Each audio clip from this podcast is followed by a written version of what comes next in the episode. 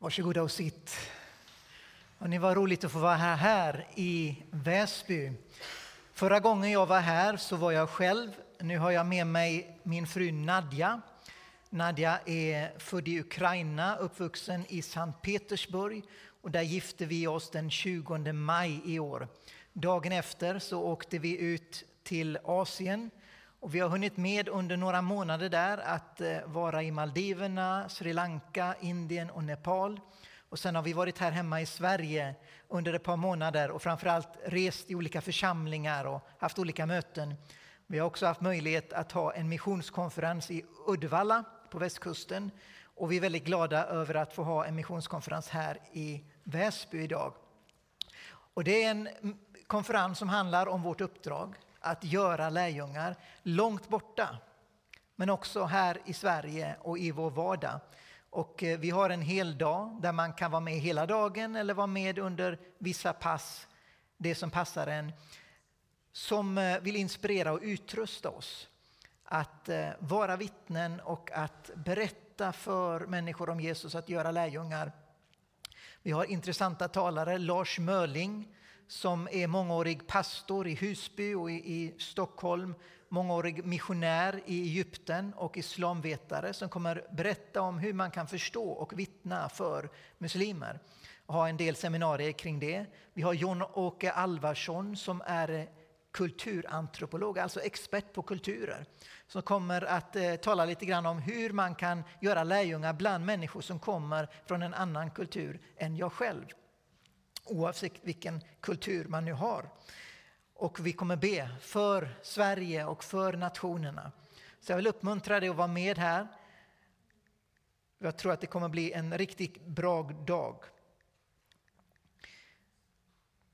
Nadja och jag arbetar som sagt i Sydasien. Vårt fokus är att människor och folkslag som inte känner Jesus ska få lära känna honom. Att det ska planteras nya församlingar. Vi arbetar med att träna ledare och vi arbetar nära lokala kristna. Om det inte finns några lokala kristna så kristna från ett eh, omkringliggande folkslag. Och nu är det ju så att eh, imorgon faktiskt så har vi ett team härifrån, där ni kanske redan hört, som följer med till Nepal. Vi kommer ha åtta dagar besöka en del sociala projekt med utbildning för barn. Vi kommer ha en pastors- och ledarkonferens. Därefter så åker de hem. Nadja och jag fortsätter i Bangladesh och i Indien och på ytterligare platser. Var gärna med och be för teamet som reser ut imorgon om Guds beskydd och ledning.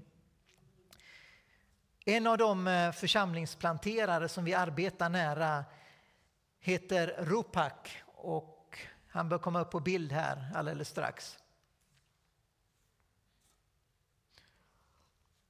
Rupak och hans fru har jag berättat om tidigare hur de upplevde Guds kallelse att eh, gå till en by utan församling.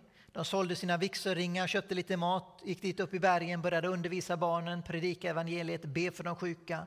Människor blev helade och befriade och frälsta. Och idag är en fjärdedel av byn frälsta. Om vi går till nästa bild så ser vi en dopförrättning. Och nästa bild. Så ser vi en eh, cellgrupp, eh, hemgrupp. Utmaningen här är att många av dem som kommer till tro kan inte läsa eller skriva. Vi har eh, en församling i vårt nätverk där det finns sextio till sextiofem medlemmar. Det är fyra eller fem av dem som kan läsa. Vi har husförsamlingar där ledaren inte kan läsa Bibeln. Vad gör man då? Jo, vi köper M P tre-spelare på den lokala marknaden, importerade från Kina, som vi sen fyller med ljudbiblar. Och så delar vi ut det. Och vi har inte möjlighet att ge det till varje enskild troende, men åtminstone en per församling så att man kan mötas och lyssna till Guds ord. Och det gör en sån skillnad. Vi hade en gammal man här, åttiosju år gammal, som för första gången fick höra Guds ord på sitt eget språk. Och så vänder han sig till sin sonson och säger, är det sant att Jesus kan tala vårt språk också? Jesus talar varje språk. Varje språk är viktigt för honom. Det gör ett intryck hos människor. Nu har vi en vision. Jag har fått en vision Vi vet inte hur vi ska göra det riktigt. Vi har inga pengar för det ännu. Men vi tror och förtröstar på att Gud ska öppna dörrar.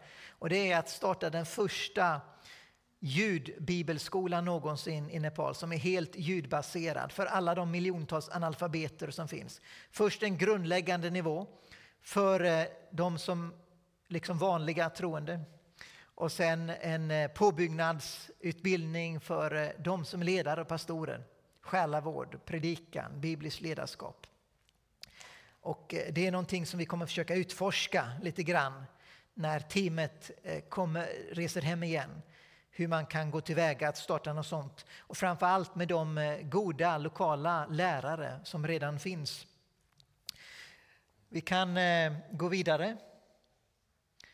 Här är lite nödhjälp som vi har på olika håll när det behövs.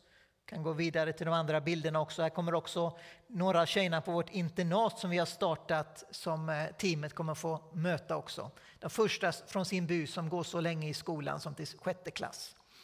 Och vi ger dem möjlighet att få, få studera vidare. De vill bli lärare allihop och hjälpa sitt folk. Nästa bild. Ytterligare några barn vi kommer att få möta. Som får stöttning till sin skolgång genom Skopans medel. Pingstkyrkans second hand butik. Nästa bild. Här är från en pastorskonferens i Bangladesh förra året. Vi kommer åka dit i år igen. Inbjudna att undervisa. Och många av de här ledarna, pastorerna, det här är den unda, enda undervisning de får på ett år. De flesta av dem har aldrig gått i bibelskola eller något liknande. Och det är, det är en fantastisk möjlighet. Men vi inser också att det, det här som är återkommande, det har en särskild betydelse. Därför så har vi startat fyra församlingsbaserade bibelskolor i Indien. För att träna församlingsplanterare och ledare. Det kan vi se på nästa bild här. Ett exempel på. Vi hade fyra bibelskolor. En var tvungen att stänga ner på grund av den förföljelse som sveper över Sydasien just nu. Så just nu är det tre stycken som är aktiva på fem platser. Och vi ser hur människor kommer till tro, blir döpta. Och hur nya husgrupper startar som resultat. Och där har jag fått en vision som jag tror kommer från Gud. Som kan verka tokig här i Sverige. Men, men om man tänker på att det just nu är det land i världen som har flest människor. Jag vill under de kommande åren starta hundra församlingsbaserade bibelskolor i norra Indien, i Hindibältet, och träna tusen ledare för att plantera församlingar och för att eh, leda Guds folk i regionen in i framtiden. Det är också något vi kommer arbeta en hel del med. I höst startar vi också upp en, eh, ett medieprojekt för att nå in med evangeliet i Kashmir. Det är någonting som vi har hållit på att arbeta med länge. Det har tagit lång tid, men nu i höst så kommer vi äntligen starta igång. Var gärna med och be för det. En fullständigt stängd muslimsk region. Men alla har mobiltelefoner, alla har sociala medier. Och på det sättet kan vi nå ut med evangeliet. Vi kan se på nästa bild. Så är jag där uppe och undervisar ledare från den underjordiska församlingen. Nästa bild. Här är Maldiverna. Där vi också har varit med och gjort Bibeln tillgänglig som ljudbok online. Det är förbjudet att föra in Bibeln i fysiskt format. Och eh, det kommer rapporter om hur människor lyssnar på Guds ord. På de mest avlägsna öar. Det finns ingen maldivisk församling någonstans i världen ännu. Men Guds ord når in och förändrar och förvandlar människors liv och hjärtan. Vi kan gå till nästa bild. Vi arbetar också i norra Pakistan på gränsen till Afghanistan. Och där har vi också kunnat förmedla ljudbiblar. Och våra partners och medarbetare har varit med och distribuerat eh, ljudbibel till olika onådda folkgrupper. tre tusen fyrahundra kilometer har de rest. Och eh, vi ser hur människor där också kommer till tro. Kan gå vidare till nästa bild och nästa bild igen. Här är några som har kommit till tro. Jag har visat den här bilden tidigare. Från en folkgrupp där det, så vitt vi vet, inte har funnits några troende fram tills för ett par år sedan. När vi lyckas nå ut till dem. Och eh, Guds ande förv- förvandlade människors liv. Vi har startat ett internat. Och några av de pojkarna som finns där kan vi se på nästa bild. Eller bilden efter. Här.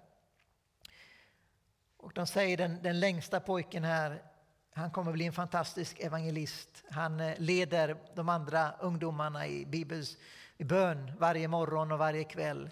Och älskar Jesus. Och det är också andra som har kommit till tro. Om vi går till nästa bild. Så ser vi killen i mitten här. Vi kan kalla honom Abdallah. Han kom till tro för ett par år sedan här. Och nu har han varit med och hjälpt till att översätta några av Bibelns berättelser till sitt eget språk. För en dryg vecka sedan nu så gick han upp i bergen.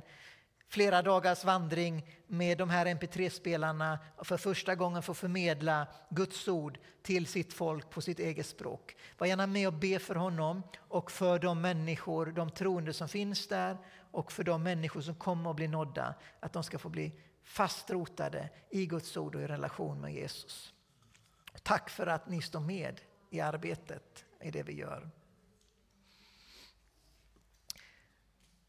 Vi har som sagt missionskonferens och då kommer det inte som någon över, överraskning att jag också kommer att predika om mission.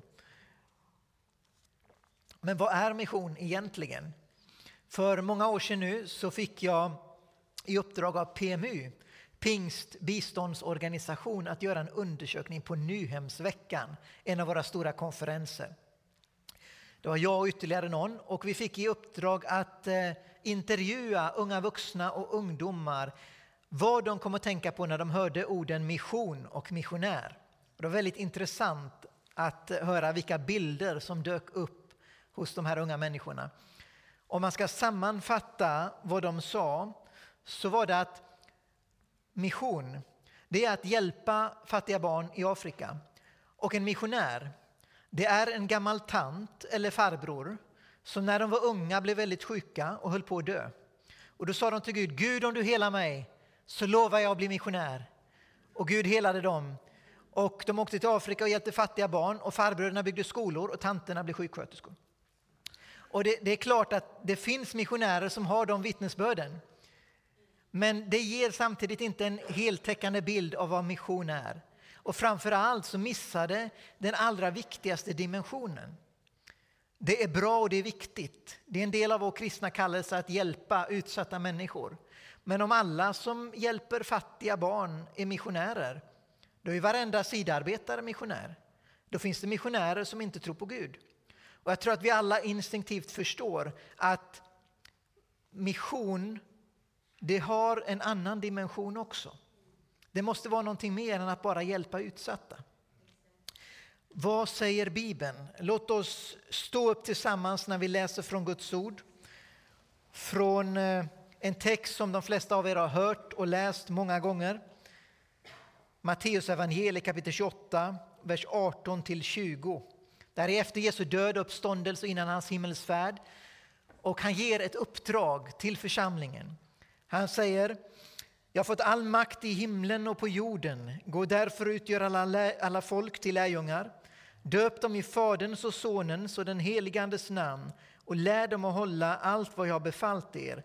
Och se, jag är med er alla dagar in till tidens slut. Varsågoda och sitt. För tvåtusen år sedan fick församlingen ett uppdrag. Att gå ut i hela världen och göra alla folk till lärjungar. Och efter tvåtusen år har vi ännu inte slutfört det som vi blivit kallade till. Vi har fyllt våra liv med kafferep och konferenser. Och vi har fyllt våra församlingar, våra vackra kyrkobyggnader. Med underhållning för oss själva och för andra kristna. Vi har skrivit spaltkilometer kring olika teologiska spetsfundigheter. Men vi har ännu inte gått till dem som inte har hört. Om vi kallar Jesus Herre så måste vi göra som han säger. Missionsbefallningen, det är inget förslag. Det är liksom ingen valfri aktivitet för de som är särskilt andliga.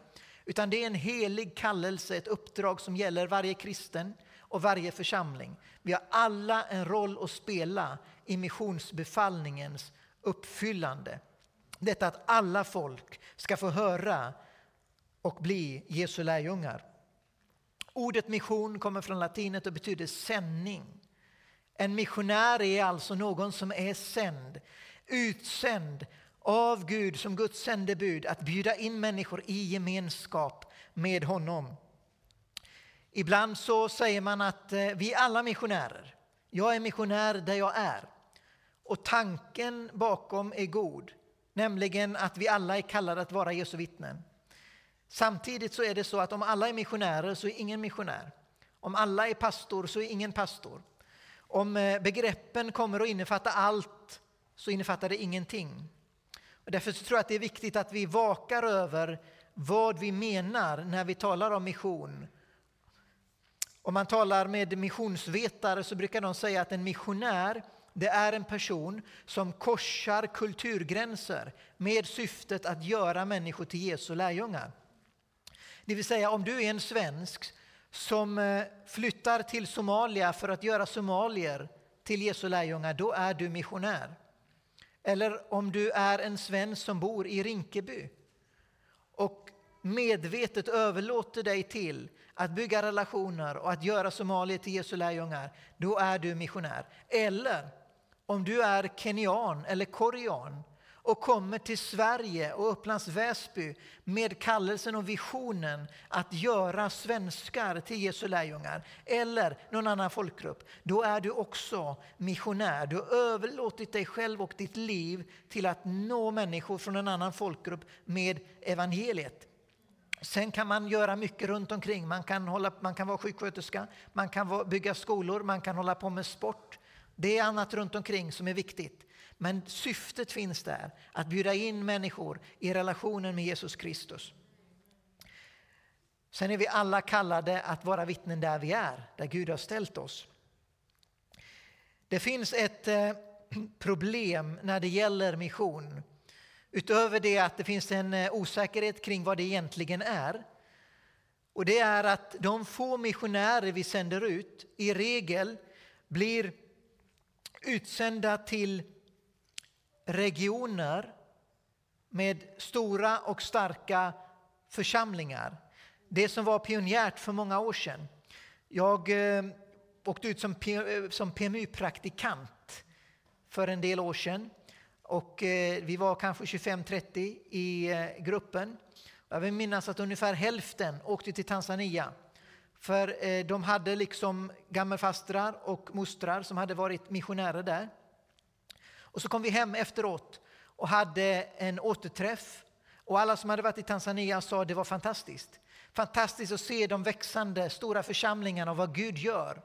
Men mission, det behövs ju inte längre, för församlingarna där är mycket större och starkare än här hemma. Problemet var att de hade gått till fel ställe. Nu behövs det mission i Tanzania också. Inte minst bland alla muslimer. Jag vill bara poängtera det.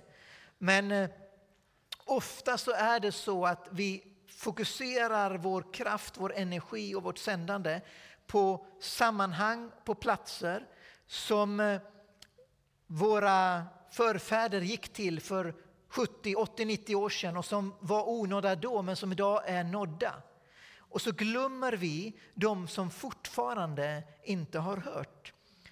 Det fanns en pastor i Kanada för många år sedan som hette Oswald G. Smith.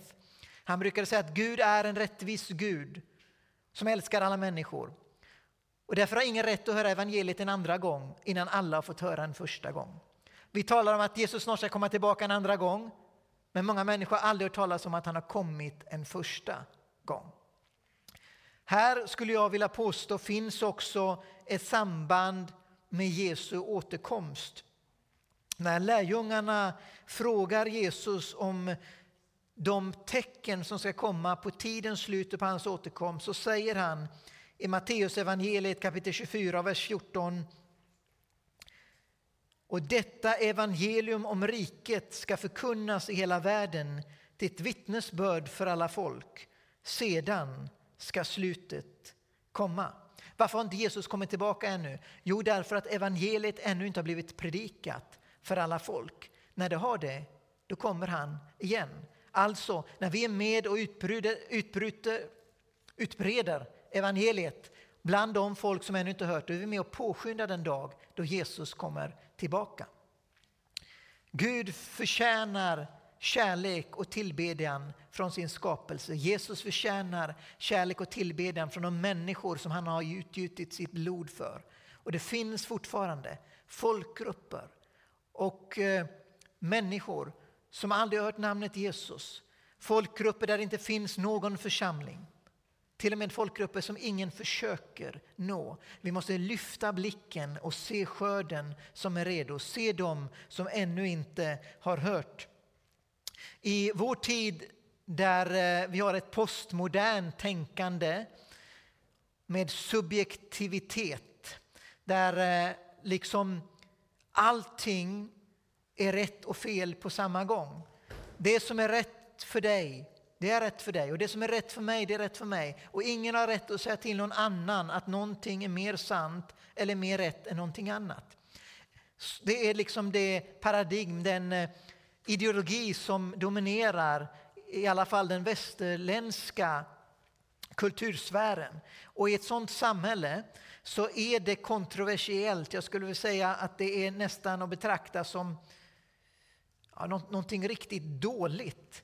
Att hålla på och tänka och ännu värre syssla med mission. Att försöka förmå människor som kanske fötts in i en viss religiös tradition att överge den för att följa Jesus. Är det verkligen någonting som vi ska syssla med? Ja, till att börja med så tvingar vi aldrig någon. Vi manipulerar aldrig någon. Vi erbjuder, vi bjuder in människor i möjligheten att lära känna Jesus. Vi talar om mänskliga rättigheter. Jag skulle vilja säga att en mänsklig rättighet som vi sällan talar om är rättigheten att få lära känna Jesus. Att få höra om honom. Jag brukar också,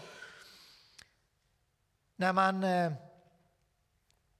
talar om det här, tänka på en sann berättelse som jag hörde för många år sedan. Från Haridwar i Indien. Haridwar är en av de heligaste städerna i Indien. Jag har varit där. Vid floden Ganges.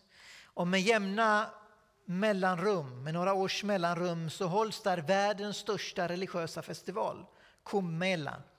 Under några månader så kommer miljontals pilgrimer för att utföra religiösa ritualer, för att två sig i floden.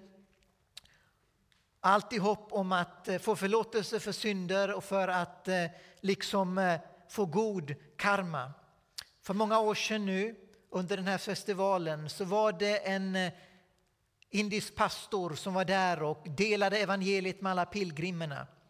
Från tidig morgon till sen kväll var han ute. Och i sitt liv och i sin tjänst illustrerade han sanningen i Jesu ord. Skörden är stor, men arbetarna är få. En kväll, när han trött var på väg hem, så hör han från flodstranden gråt och skrik. Han kommer närmare och han ser en kvinna som ligger där och som slår sig för bröstet och som sliter sitt hår. Han närmar sig försiktigt och han tilltalar henne och han får reda på vad det är som har hänt. Hon säger, min man är sjuk och kan inte arbeta och vi har ingen mat hemma. Mina synder är så många som ingen människa vet någonting om. För att få hjälp i vår hopplösa situation, för att få helande för min man och för att få förlåtelse för min synd, så har jag gett det dyraste jag har. Jag har offrat min enda son till gudinnan Ganga. Hon hade slängt sin tre månader gamla son i floden. Och pastorn berättar för henne att det finns en Gud som har skapat dig och som älskar dig. Och han har sänt sin son att dö för din synd så att du ska kunna få förlåtelse och frälsning. Han kan förlåta och frälsa, han kan gripa in och hjälpa din familj. Och när hon hör det så torkar hon sina tårar. Och så frågar hon, men varför? Varför har ingen berättat det här för mig tidigare? Om det bara hade kommit några minuter tidigare så hade min son inte behövt dö. Och så gick hon otröstlig. Jag berättade den här berättelsen i en församling. Och lite senare så var det någon som sa till mig, vet du, den där berättelsen, den, jag tyckte inte att den kändes som att den relaterar till mitt liv. Jag tänkte, det är just det som är problemet. Vi är så upptagna och uppfyllda av våra bekväma medelklassliv. Med våra, ja, vad det nu är som vi fyller dem med. Att de förlorade, de förtvivlade inte bekommer oss. Vilken mor kan göra så mot sitt barn, kanske någon undrar. Ja, det finns inga gränser för vad förtvivlade och förkrossade människor kan ta sig till. Och det fanns en tid i Sverige när vi offrade människor. Det var innan missionärerna kom med evangeliet. Ni vet, ibland så säger människor att det finns så många svenskar som inte har hört evangeliet, som inte känner Jesus. Sverige är också ett missionsland. Låt oss fokusera på Sverige och svenskarna. När jag hör det så tänker jag, men hur hade det varit om Paulus och de andra apostlarna hade sagt: nu ska vi först fokusera på vårt eget folk, på judarna. När vi har vunnit judarna för Gud, när vi har vunnit Jerusalem, då kan vi gå till hedningarna. Hade de tänkt så, då hade evangeliet aldrig kommit till oss hedningar och till Europa.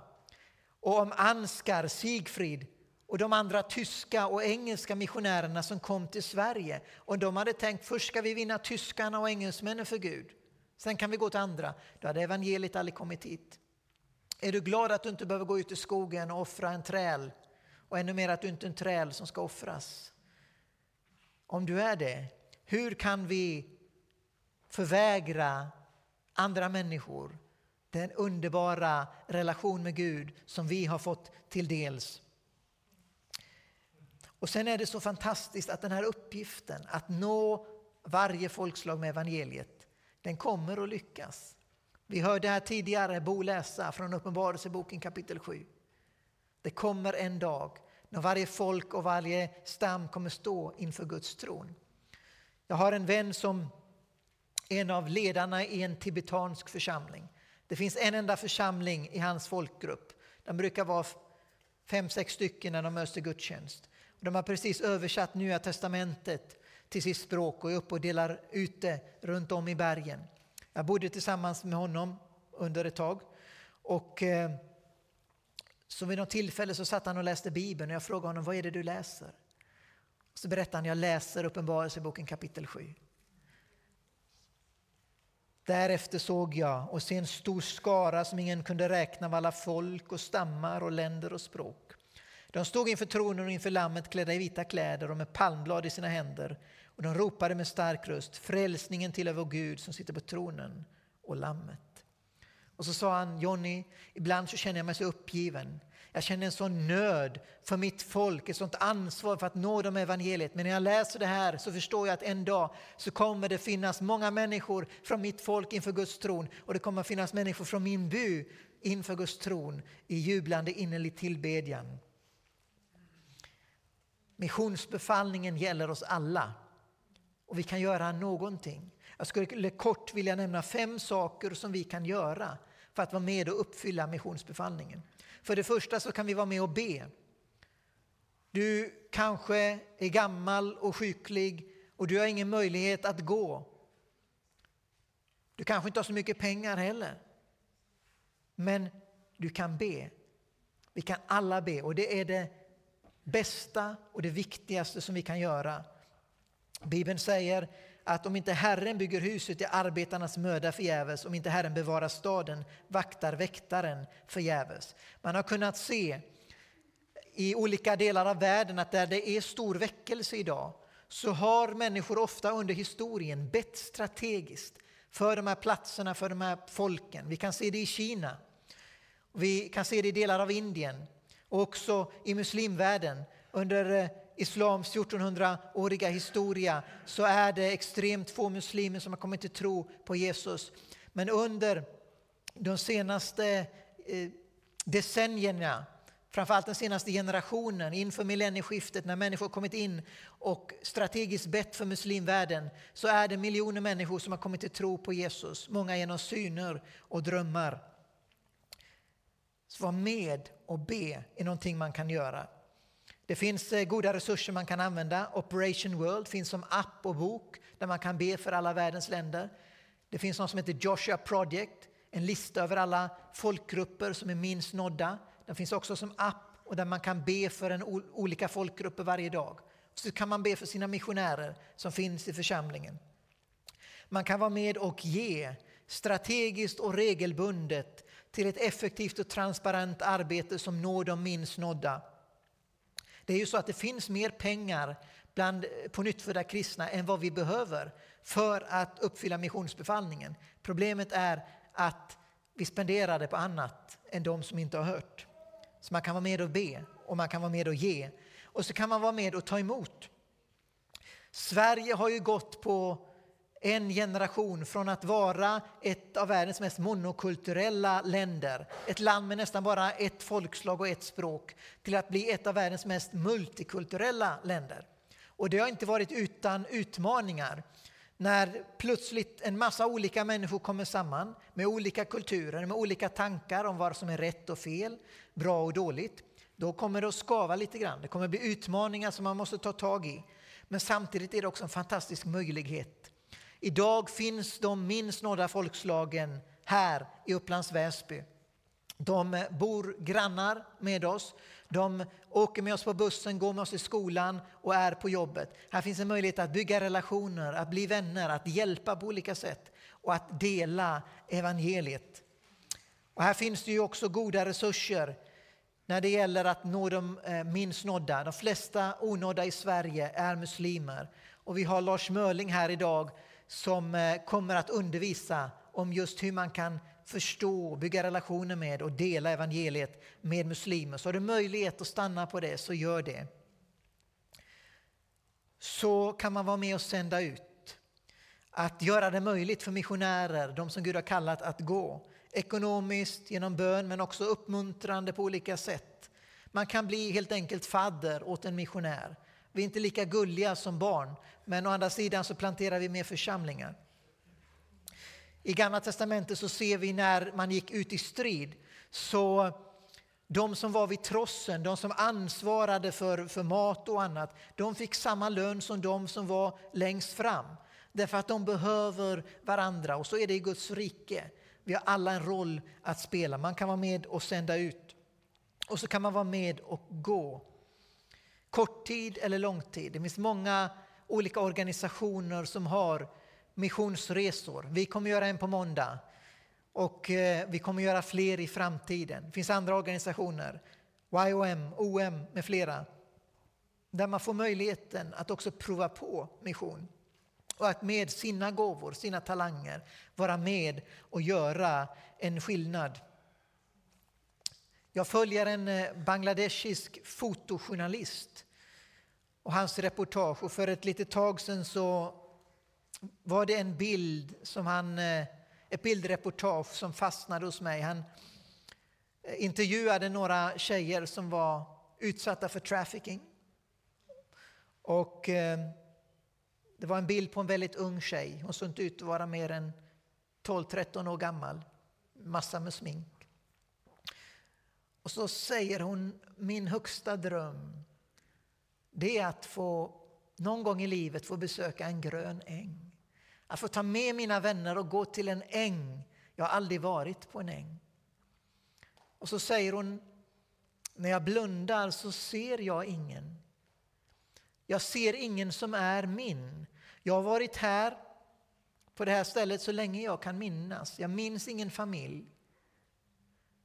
Och min högsta dröm, utöver att gå till en äng, det är att jag någon gång i livet när jag sluter mina ögon ska se någon. Någon som är min. Så säger hon, min vän säger till mig att inte gråta.